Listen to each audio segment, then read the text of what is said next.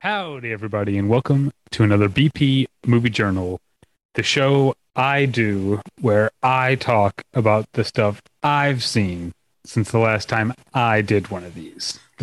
That's right, it's just me, David, again. Um, fear not, Tyler and I are working on coming up with a plan for his return to the to the movie journal. I don't want to say when it will be or how it will look yet because um, he's still figuring things out. Um, and and uh, uh, I hope to be back chatting about movies uh, that I've seen with Tyler soon. But for now, you still just got to listen to me because I can't not do this. It would drive me insane uh, knowing there are movies in my brain that I have not talked about into a microphone. I wouldn't uh, I wouldn't know how to live with myself.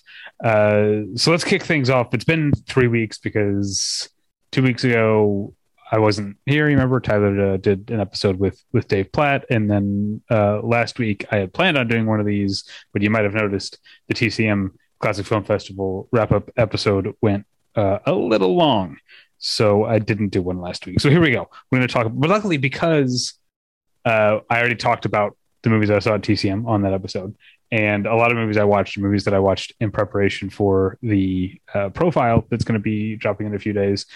Um, I actually don't have that much to talk about because most of what I watched is going to be talked about in other ways. But I did watch some movies. Um, so I'm going to start with a 1984 Romanian animated film called Delta Space Mission. Uh, and uh, th- this was uh, recently restored. I think it's it's the first uh, Romanian animated feature. Is that uh, I, I could be uh, wrong with that. It seems weird that they would wait till 1984, but uh, something about that was was was mentioned. But it's recently been uh, restored, and uh, it's a lot of of fun. It, it's um, uh, as the name suggests, a science fiction uh, m- movie in which a uh, uh, in the distant future, some astronauts are off at a space station, um, and a journalist. Uh, they're working on a a new um, ship or a new computer system for a, a, ship or something like experimental new like you know universe altering stuff. Uh, and a reporter comes to visit them and and for some reason almost as soon as she arrives everything starts going uh, haywire. And um, that's kind of the kickoff of the plot. And then the plot does resolve uh, you know an hour and change later in um, a pretty interesting way. But most of the almost the entirety of the middle section of the movie is just one weird thing after another the movie kind of has like a a video game logic almost like you know this reporter and these two uh, astronaut scientist dudes um, keep having to face one obstacle after another. You know, there's like uh, sentient tidal waves or whatever is one, and then there's like monsters. And anyway, um, and, and uh, it really does have this, this, and then this, and then this type of uh, uh, structure, but it's animated in a very fun uh, way. Um, sometimes uh, sometimes kind of psychedelic way, the way that like the, a lot of these aliens tend to sort of mutate and transform and and you know things sort of morph into one another. It's it's um and it's it's a it's a delightful watch, but there's also for as much as it's like pure action, it's also at the same time pure dialogue because it's both things simultaneously because the the two scientist dudes especially are essentially like calling play by play on everything that's happening. Um, uh, and so it's, yeah, it's a, constant a constant dialogue, and yet it doesn't really, you don't really need most of it. It's, it's more interesting to reflect on um, Romanian society and the, the government of Romania in the mid 1980s and, um, you know, a, a communist government and, and the way that these two like scientist dudes like congratulate each other for like properly following protocol uh, is uh, I think speaks to the, the the time and place. But that's Delta Space mission.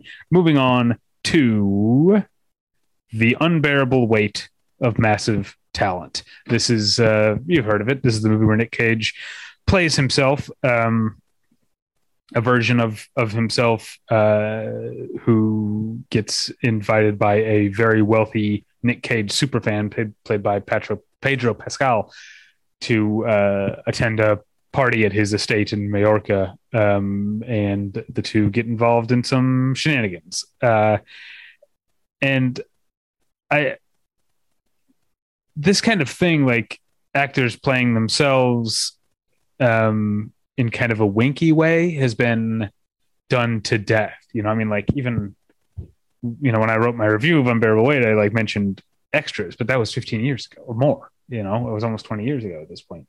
Uh, HBO's extras, um, and and so there's definitely a little of like been there, done that with with this, um, and it's like the movie itself is a little too much of the there's a certain kind of like I love Nicolas Cage as, as, as an actor, but there's a certain kind of like ironic love of Nicolas Cage um, that I think this movie actually traffics in. It doesn't just depict; it kind of traffics in it, uh, it itself. Um, so, yeah, definitely uh, a lot of reservations. That said, Nicolas Cage being the actor that he is, uh, you know, however you might feel about his performances, I I think he always means them. He always means what he's doing. He means what he's saying, and so he's not going to play. It would be dishonest of him to play the like, you know, Ben Stiller on extras. Like, what if I was Ben Stiller, but I was a huge fucking jerk or whatever? That's he's not playing a version of himself that gives him distance from himself. He's playing a version of himself of himself who has like, you know, a different different familial situation than than the room that Cage uh, currently has, but it's closer to himself because I think that's what Nick Cage finds interesting as an actor. And so I think um, if you are a Nick Cage fan, um, obviously if you're the ironic kind of Nick Cage fan, this movie is made uh, exactly for you. But even if you're um, a true, you know, honest Nick Cage fan, uh, the movie does have that going for it. I'll say the the last thing I'll say about it and about Nick Cage is the movie is a reminder. It's interesting to think like the 1980s, you know, what you've got uh, Valley Girl, Peggy Sue Got Married, Raising Arizona, Moonstruck. Like Nick Cage was a comedic actor in the 1980s, and then uh, you know I think The Rock was such a huge turning point where he's playing the like comic relief nerd who gets who has to become an action hero, and then that happened to him in real life and he became an action hero. And I feel like people have largely forgotten how funny he can be. Unbearable Weight of Massive Talent is at its best when it's just a buddy comedy um, in which Nick Cage and Pedro Pascal are both being hilarious, especially like there's a part where they uh, drop acid together that is uh, uh, as as good a like sustained laugh as I've as I've had in the theater uh, in a while. So um, it definitely has things to to recommend it, uh, but with heavy asterisks. Uh, and then what's next? A ton of TCM Fest stuff. Oh, and then okay, certain listeners are gonna. I might need to take a drink of water before I get into this one. There are certain there are some movies that some listeners of this podcast. I mean, we've been doing this podcast. I almost said I've been doing this podcast. Like, come on, it's still me and Tyler. I want everyone to understand that. By the way, this is still there's still two hosts of Battleship Pretension. Tyler's just very busy right now. Um, so anyway, so we've been doing you know this we've been doing this podcast for 17 years, more than that. Um, and uh, no, sorry, 15 years. I've been living in Los Angeles for 17 years. We didn't start it till 2007. So yeah, 15, little over 15 years. And um, there's some things I've heard multiple times that like you know certain movies come up a lot that I like I can't believe you haven't seen this. Uh, and so to certain listeners, I want to say no, I didn't watch Fury Road. No, I didn't watch Cannonball Run. I'll get to both of those someday. I'm not being a dick by not watching them. I just I have to get the things my own pace. But I watched Alejandro Jodorowsky's The Holy Mountain, and I am sorry to say, it is mostly exactly what I expected, which is not a great thing. Um, which was kind of a surprise to me because I came to like I put this one last. Well, I guess technically I haven't seen Endless Poetry, so technically I guess I still have that one to go. But like I came to Jodorowsky late because I always thought I wouldn't like his stuff. It always seemed like hippie shit to me. Um, uh, you know, like a Phish concert or you know things that aren't up my alley. Um, and I came to it in a weird way. And I, I, I like I, I um, the first one I ever saw, I think, was Santa Sangre, which I mean is very like, um, I mean like that one and um, and now I'm drawing a blank on his first one, Fando and Lis, something like that, are both very like Fellini esque.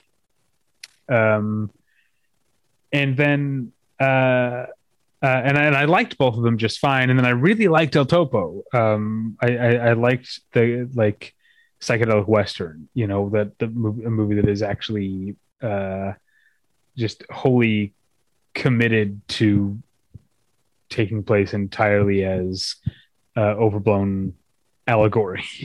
Um, and then like every uh, uh, every person that El Topo is that the character's name or am I doing the jealous thing? Anyway, um, every person that he like squares off with and, and has a duel with or whatever represents some way of thinking that he has to defeat or or or subsume into into himself. I like El, to- El, El Topo. Um, I think it's the best. The Holy Mountain really does just seem like he got enough money to have some admittedly very startling mise en scène. There's there's uh, uh, uh, a, a, lot of uh, I can't believe he was able to make that huge set or or get all those extras to to do that. Like that's definitely uh, I- impressive.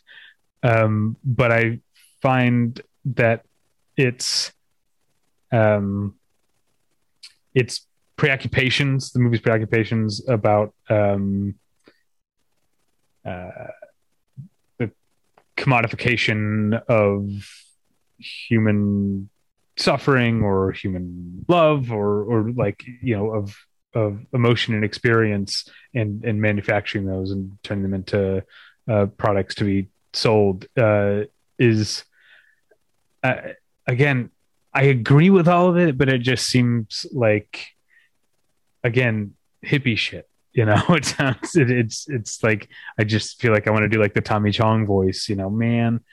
Um uh and and uh there's also way too much for me like stuff that seemed juvenile um the preoccupation with like genitalia and and stuff like that that that uh, uh in in a way that yeah seemed sophomoric so i I, I don't uh, I can't say I fully understand why the Holy Mountain seems to be the one that people hold up. Um, because it is, I'm pretty sure it's my least favorite. I, although I don't know. I mean, Fando and Lis is so derivative of Fellini that it might lose points just for being unoriginal, but it's unoriginal way that's more interesting to me personally um, than like seeing a bunch of like people being castrated and all kinds of uh, awful stuff in Holy Mountain. Okay, so moving on to another uh, older film that was recently restored um, from 1979, Stewart Bird and Deborah Shaffer's The Wobblies, which is uh, has recently been re- restored and is playing places for or, or, or played places um, for May Day for for for labor. Um, because the Wobblies, if you don't know, refers to the members of the uh, Industrial Workers of the World Union. Uh, and this movie is about, it, like I said, 1979. Although this, it's restored so crisply. I don't know how well this thing, it must have been very well preserved because this restoration, even on like the compressed like screener file that I watched it on, um, looked so great that I kept forgetting that these interviews were conducted in the 70s. Um, uh, and then I had to remind myself, like, oh right, they these people have all passed on. you know, I hate to laugh, but like um, they're old here, and the things that they're recalling took place like you know World War One, like pre World War One in some cases. Um, so, uh, um, anyway, so it's a documentary about the industrial workers of the world and and the, their sort of uh, uh heyday and the and the uh, heyday of the you know first half of the 20th century labor movement in the U.S. Um, and I say I shouldn't say heyday because it was also a very violent time, um, and these people were often uh, singled out and attacked or worse um, for trying to uh, organize workers. But the movie mostly takes a kind of like proto punk like uh like fuck you you know finger middle finger to the establishment type of uh uh point of view. The movie is like even when it's about like harrowing stuff it has this smirk and this sneer. Like it's it's uh sardonic in a way in a way that i think kind of um predicts where documentaries, especially like explainer type documentaries, would go. Now everything has like a a, a cheeky sense of humor about it, and and you know uses uh, archival footage in a somewhat ironic uh, and knowing uh, way, the way this movie does. But um, you can't blame the movie for what it brought. You know, uh, again, to mention Jaws again, you can't blame Jaws for every summer blockbuster. Uh, so that's the Wobblies from 1979. Uh, new film that I am sorry. Let me let me vamp here. Wait, I, I can't vamp and look stuff up. Um, trying to, I forgot to check if I'm under embargo for this movie. Um, I don't think we are. I don't think I am. Yeah, there's no mention of an embargo here because the movie's already played places. So, uh, and it's also I'm, not, I'm only going to say uh, very good things. Um, so, okay, sorry for that. Uh, this is what happens when there's only one person doing this. Uh, next up, a, a new documentary um, by Emelie Mahdavian, and it's called Bitterbrush.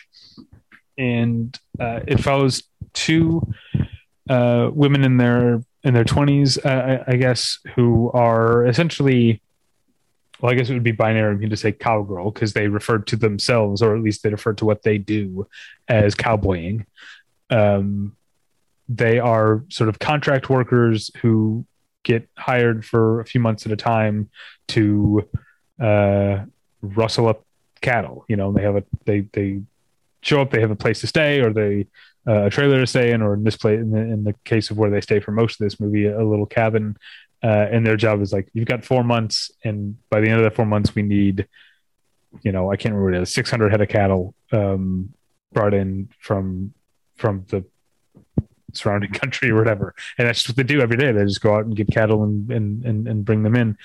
Um, and uh, they are the the movie. So the, the movie is shot. Uh, I see an Idaho license plate at one point, so I'm guessing it's somewhere. But it, you know, I think the opening text says like the remotest parts of the West or whatever.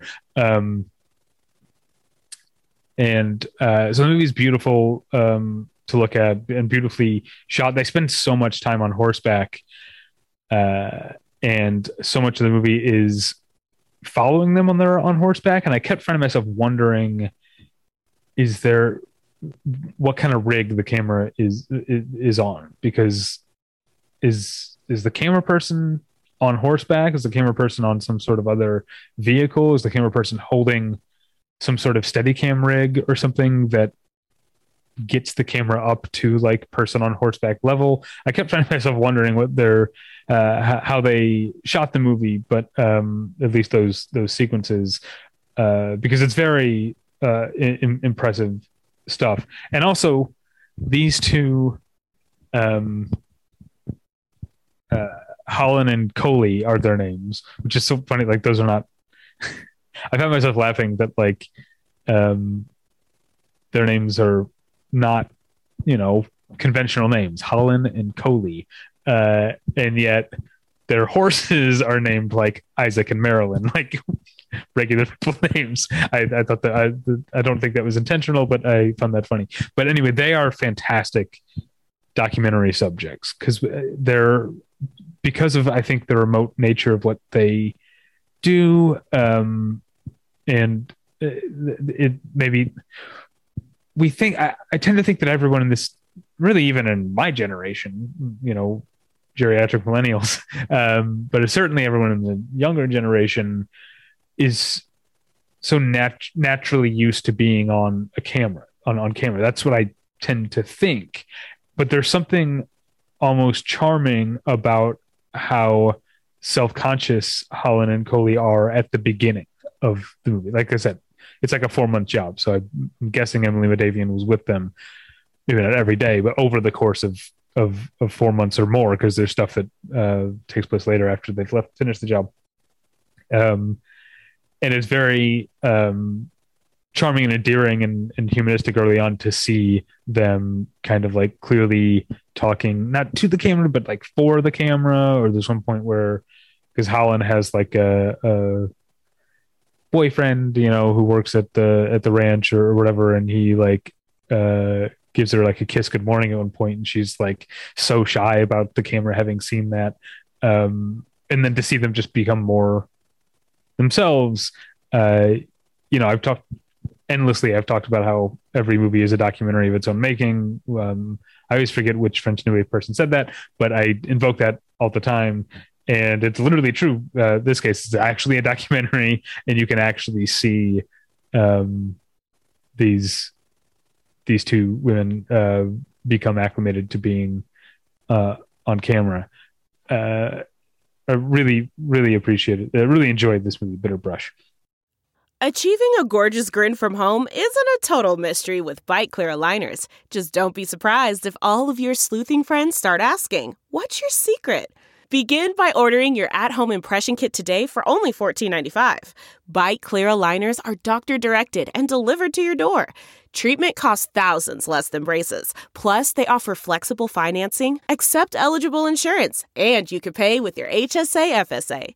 Get 80% off your impression kit when you use code WONDERY at Byte.com. That's B-Y-T-E dot com. Start your confidence journey today with Byte. Uh, okay, next up is a Colombian movie called Los Conductos, which stars a... Um, I hate saying non-actor because if you're, you know, you're starring in a movie, you are an actor. But a non-professional first-time actor named Luis Felipe Lozano, who used to be a part of a like cult, and it, this is in real life. He was a part of a cult and and got himself out of it, and that with some embellishments. I don't think he murdered anyone, or else he probably wouldn't be making the movie.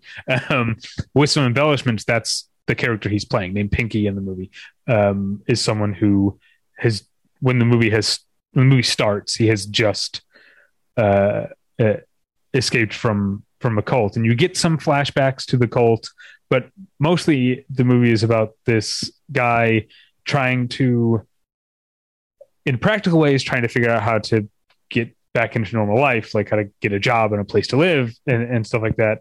But it's also about him having to uh, or, or, trying to recalibrate his v- view of the world. And I think the thing that's uh, really interesting about Los Conductos,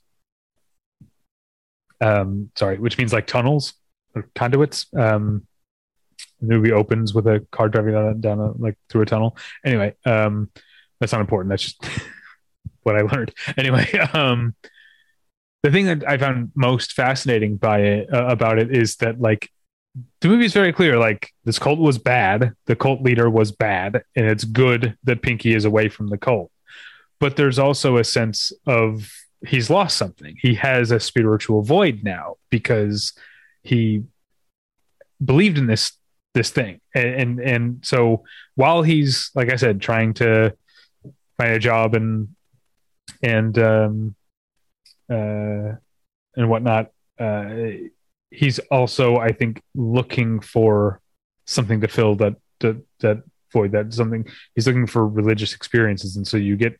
Uh, he finds a job in like a t-shirt factory, and um, there's you know the you see the the machines working like you see this like, like cascade of textiles like coming coming down set to like almost like choral music and it's a long shot. A lot of the movie is either like a lot of the movie is long takes um either like zoom like i mentioned zooming down a tunnel or or or or with someone in a car or they're just straight ahead like long still takes. And there's yeah there's this this one that that where the the very like completely like non uh uh sentient machinery just dumping sheets of text uh, of, of fa- fabric uh set to electronic uh music that has this like soaring ecclesiastical feel like it becomes a religious ex- experience or or you know we see the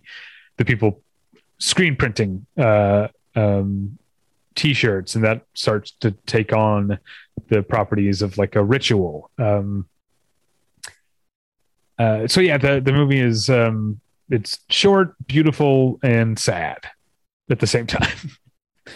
Uh los conductos. All right. And i'm i'm, I'm zipping through these. I'm uh, i swear i'm almost done.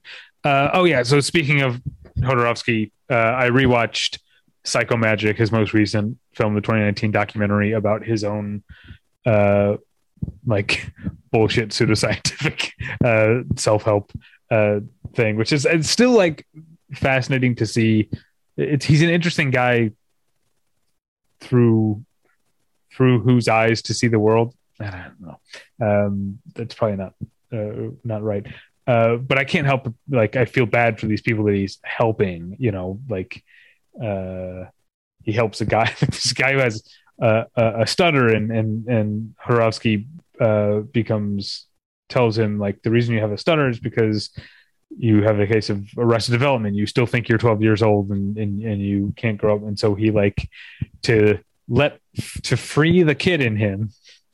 He takes him to Euro Disney and dresses him up like I mean, like a like a kid in the 1930s, you know, like the floppy hat and and the and the like blue like short shorts and and uh, uh, ribbon tied around his neck, and and he's like holding a giant lollipop and like running through Euro Disney, and like the guy.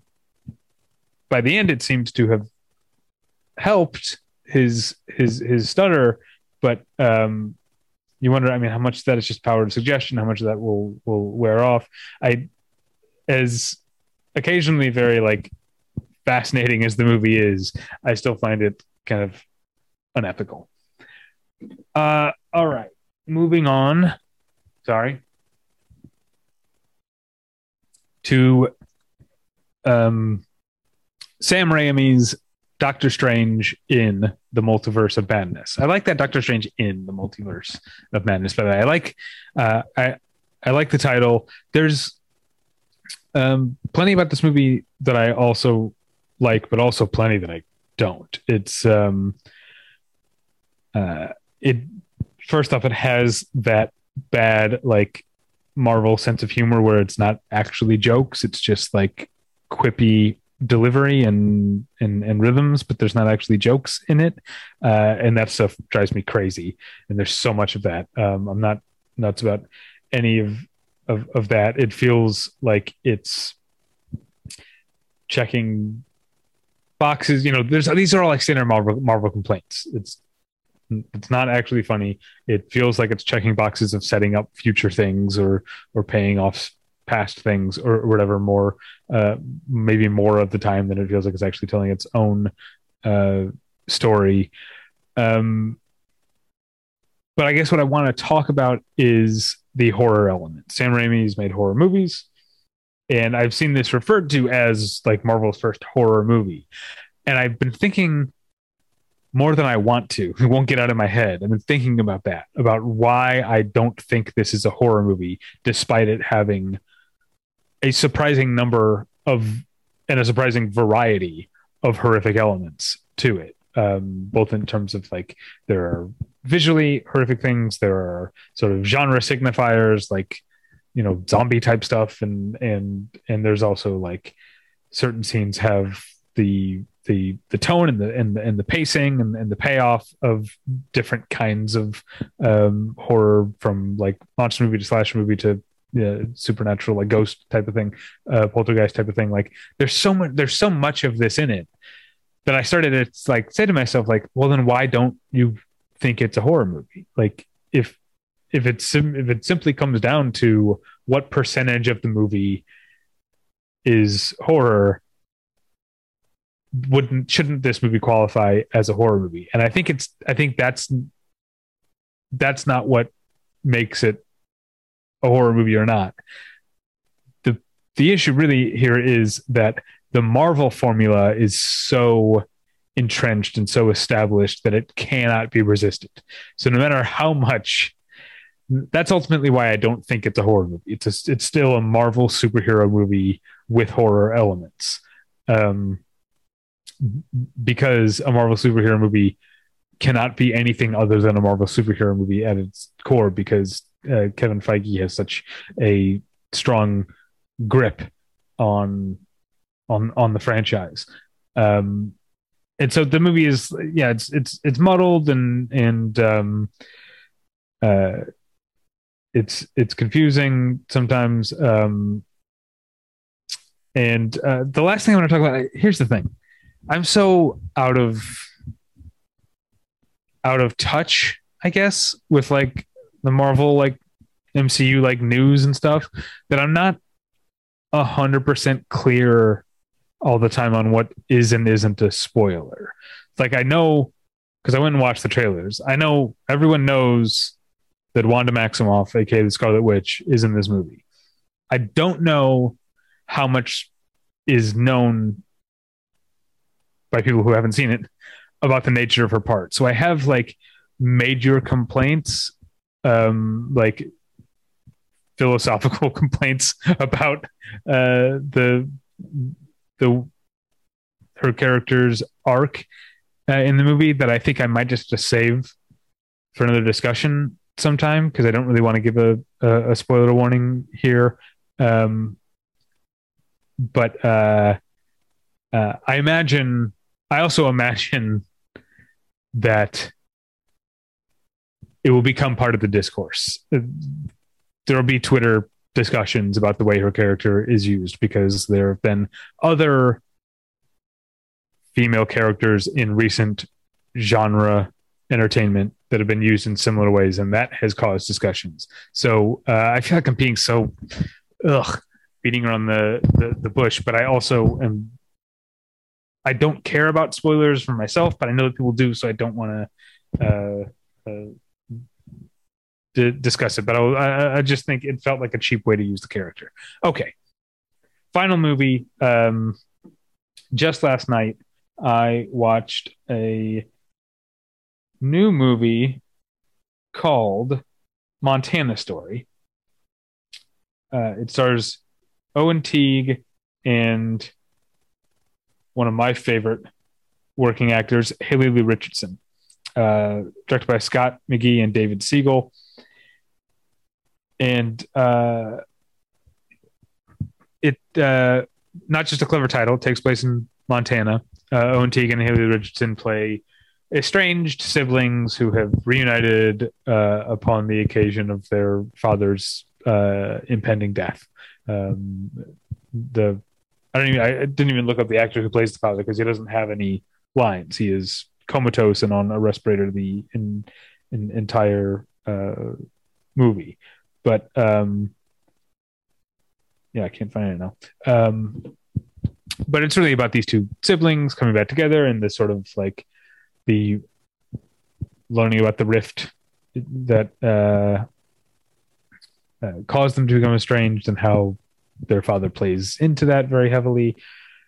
Uh, but um, it, it, so in some ways, it sounds like what I'm describing is, I don't know, familiar or, or trite. Um, but there's something there's something undeniably true and honest about this movie, and like it really feels I don't know anything about McGehee and and and and Siegel, um, who uh, also co-wrote the the um, uh, screenplay. Well, they wrote the screenplay together with a story credit by another guy. Um, but there's there's something about the movie's uh, feelings about what what siblings are to each other and what siblings owe to each other, and also feeling specifically about Montana. Again, not just a clever title. The movie is. Uh, I'm not going to go so far as to say Montana is a character in the movie because I hate that sort of thing. But um, the fact that these characters are from, uh, and one of them still lives in no, I, I think actually both of them have left Montana uh, and they come back. Um, but the fact that they're from Montana, the movie takes place in Montana, is clearly a big part of its I, identity. And there's you know a monologue about the big sky thing and and uh, um, what that what that means to to people who are who are from there or who who live there. Um, so it's it's one of those movies that uh, I've said before, and I feel like I'm using this word a lot this episode. But I've said before, the number one thing I am looking for in a movie is honesty. I want to believe that the people who are making this movie believe in what they're doing and that they're not doing it because they think someone else will like it. They're not putting things in the movie because uh, oh this will get butts and seats or or they'll eat this up, you know, or or, or like another way.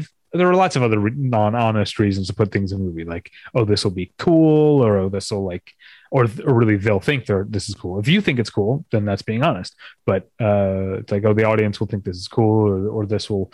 If you're if you're reverse engineering something, that's what's dishonest. And so there's a there's a movie to be made with this exact storyline that is hokey um, and and and obvious um, and and condescending, but there's something so so real and beautiful about Montana's story that uh, uh, it really impressed me. Um, and finally, of course, I'll and uh, and by saying that I, again, listeners, longtime listeners of this podcast know, I think Haley Richardson is a, a boon to every movie that she's in.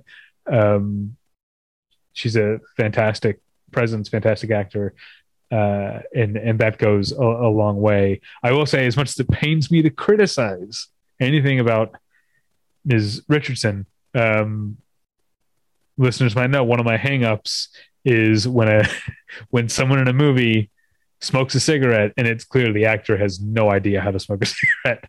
And yeah, Haley Richardson smokes a cigarette and she does the like stiff fingers thing, like she's clearly like afraid of the fact that she's holding like a smoldering ember in her in her hand. Uh, that's just, I, I wish if there were if I had like freelance teaching workshops on how to pretend smoke a cigarette. Uh, I, I, think I could I could make a tidy sum doing that. If anyone knows how I could where I should hang out my shingle to do that sort of thing, uh, let me know. Uh, uh, David at battleshippretension.com.